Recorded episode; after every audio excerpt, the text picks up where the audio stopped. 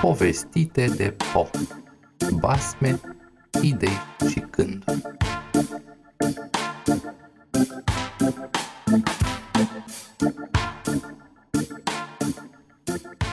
În episodul anterior am citit basmul lui Ion Creangă, Punguța cu doi bani. Un basm vechi de 144 de ani.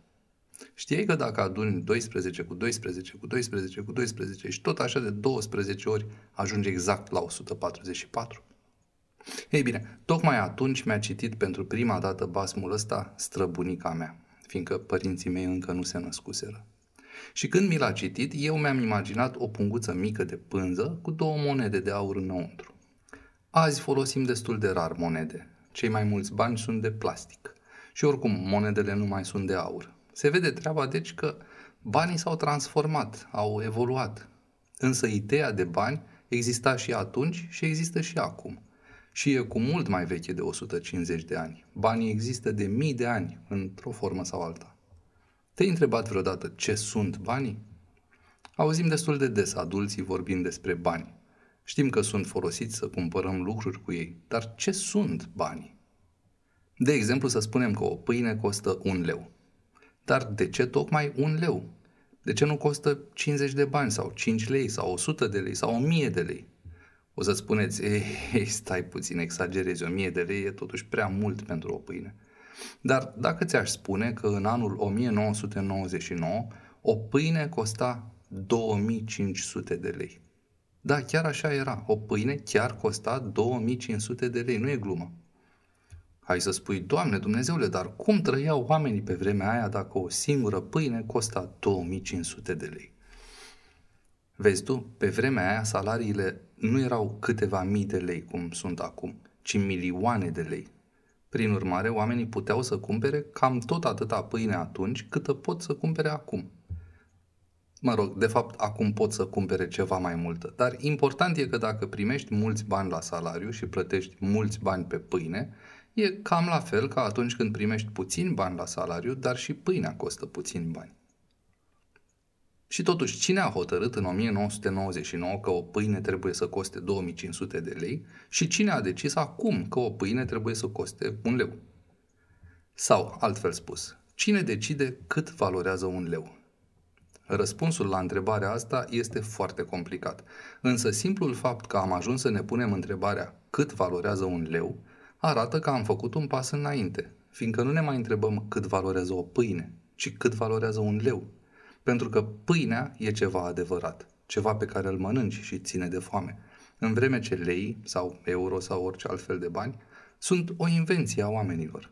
Iar asta e prima informație interesantă despre bani. Nu banii sunt chestiile adevărate, ci lucrurile pe care le cumpărăm cu banii sunt chestiile adevărate. În regulă. Acum știm că banii sunt ceva inventat. Și totuși, ce sunt ei? Ca să răspundem la întrebarea asta, hai să ne imaginăm o lume în care banii încă nu au fost inventați. Să ne imaginăm că noi doi locuim în același sat. Tu crești găini, iar eu sunt frizer. Și uite că ți-a crescut părul și ai nevoie să te tunzi. Vii la mine la frizerie și îmi spui, Hei, po, aș vrea să mă tund. Ce spui, îți dau 10 ouă ca să mă tunzi? Dacă ai noroc, eu răspund sigur, lasă ouăle aici și așează-te pe scaun liber de colo. E, dar ce te faci dacă eu răspund, va, îmi pare tare rău, dar adineauri am tuns pe alt crescător de găini, care mi-a dat deja 10 ouă. Și știi și tu că nu pot să țin ouăle prea mult timp, fiindcă se strică. Ce altceva ai avea să-mi dai pentru tuns? Ar fi cam greu să-mi răspunzi la întrebarea asta, fiindcă tu ai găini și ouă de dat. Ouă nu vreau eu, iar ție nu-ți convine să-mi dai o găină doar pentru un tuns. E prea mult, ești în pierdere. Eu muncesc jumătate de oră să te tund, pe câtă vreme găinii îi trebuie jumătate de an să devină găină. Pe de altă parte, eu chiar muncesc jumătate de oră numai ca să te tund pe tine, în vreme ce tu poți să crești multe găini în jumătate de an. Însă, pentru că ești un copil deștept, îți vine o idee genială. Ce ar fi dacă mi-ai da o găină ca să te tund de două ori? Asta ar rezolva problema cu tunsul ăsta, însă apare o problemă nouă.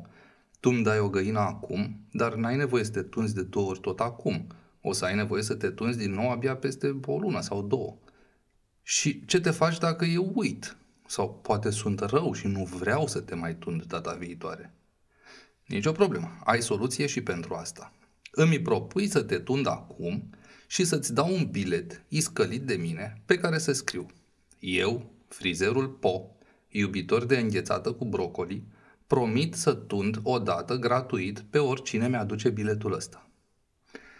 În felul ăsta eu primesc găina, iar tu primești un tuns acum, plus încă un tuns în viitor, atunci când vii cu notița de la mine. Exact cum ți-ai propus. O găină pentru două tunsuri. Aranjamentul ăsta e grozav din mai multe motive. Pe de o parte, e grozav pentru că ai rezolvat problema cu tunsul de azi, problemă pe care n-ai fi rezolvat-o altfel, fiindcă eu chiar nu aveam nevoie de ouă. Însă mai mult decât atât, în felul ăsta ai obținut un bilet de la mine care garantează un tuns gratuit pentru oricine. Prin urmare, dacă mâine vrei să-ți cumperi ghete, poți să oferi 20 de ouă plus notița care garantează un tuns la po. Sau două găini și un tuns la po. Ai înțeles ideea. Folosind notița de la mine, poți să oferi ceva ce tu nu ai. Nota aia scrisă de mine este o promisiune pe care o poți schimba pe ce vrei tu. Acum, hai să luăm ideea asta și să o ducem mai departe. Imaginează-ți că eu ți-am dat nota pentru tuns, altcineva ți-a dat o notă pentru o jumătate de oaie, altcineva ți-a dat o notă pentru o vacă și așa mai departe. Într-o viață de om poți să strângi o sumedenie de note de astea.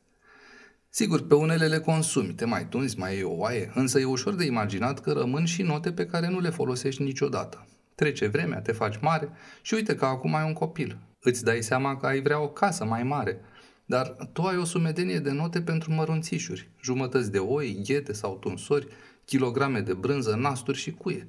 O casă valorează mult, dar niciun constructor de case nu vrea să-ți construiască o casă pentru așa un talmeș-balmeș de note. Atunci îți mai vine o idee. Ce ar fi să inventezi o notă universală? O notă care poate fi schimbată pentru orice vrea oricine. Te uiți la notele pe care le ai și observi că ai primit unele în schimbul unor găini și pe altele în schimbul unor ouă.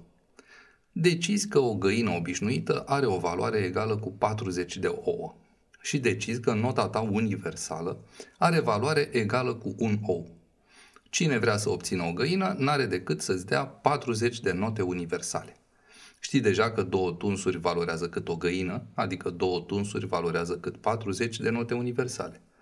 Deci un tuns valorează cât 20 de note universale. La fel știi cât valorează o jumătate de oaie, o vacă sau o pereche de ghete. Doar tot tu ai obținut note pentru fiecare dintre lucrurile alea, de la oier, văcar și cizmar, în schimbul ouălor sau găinilor de la tine.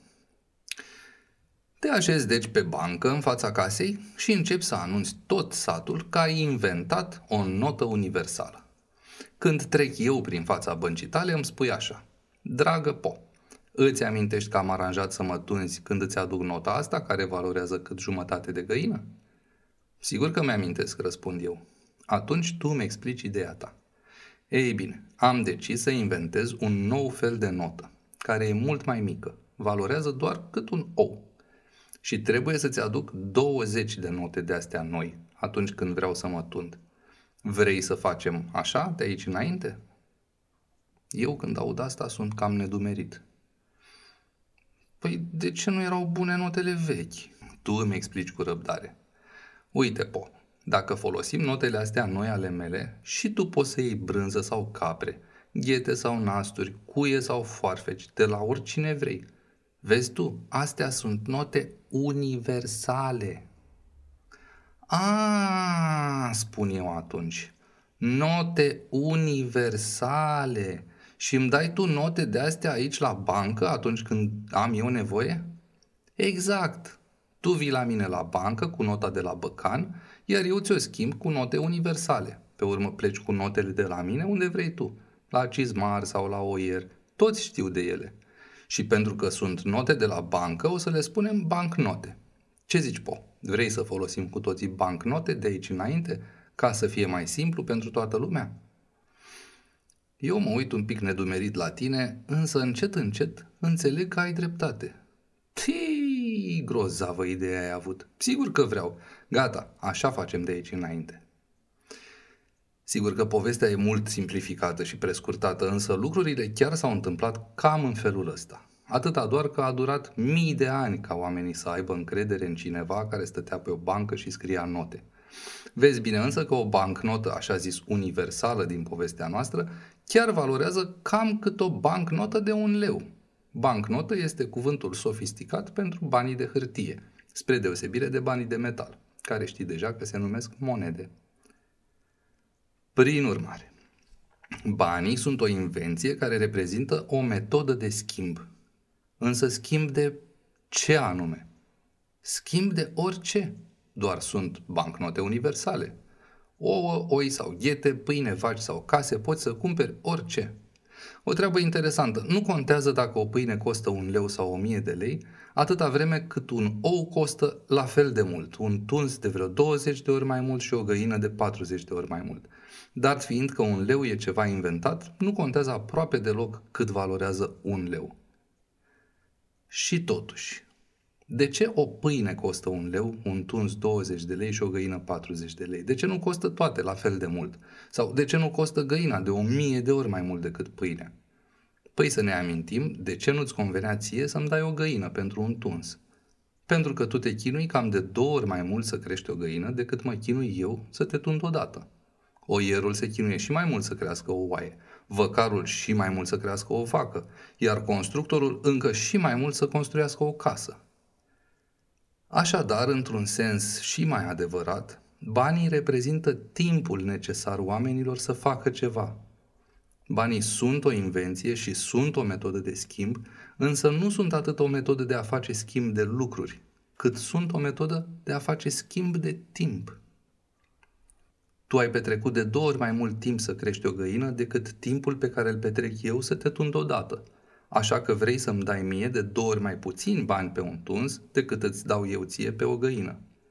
Banii nu reprezintă găina, ci timpul necesar să crești găina. Banii nu reprezintă tunsul, ci timpul necesar pentru tuns. Banii sunt lucruri, dar și mai important, banii sunt timp. Ar mai fi încă multe de spus despre bani. Poate o să revizităm subiectul altă dată. Însă acum mi-e cam somn.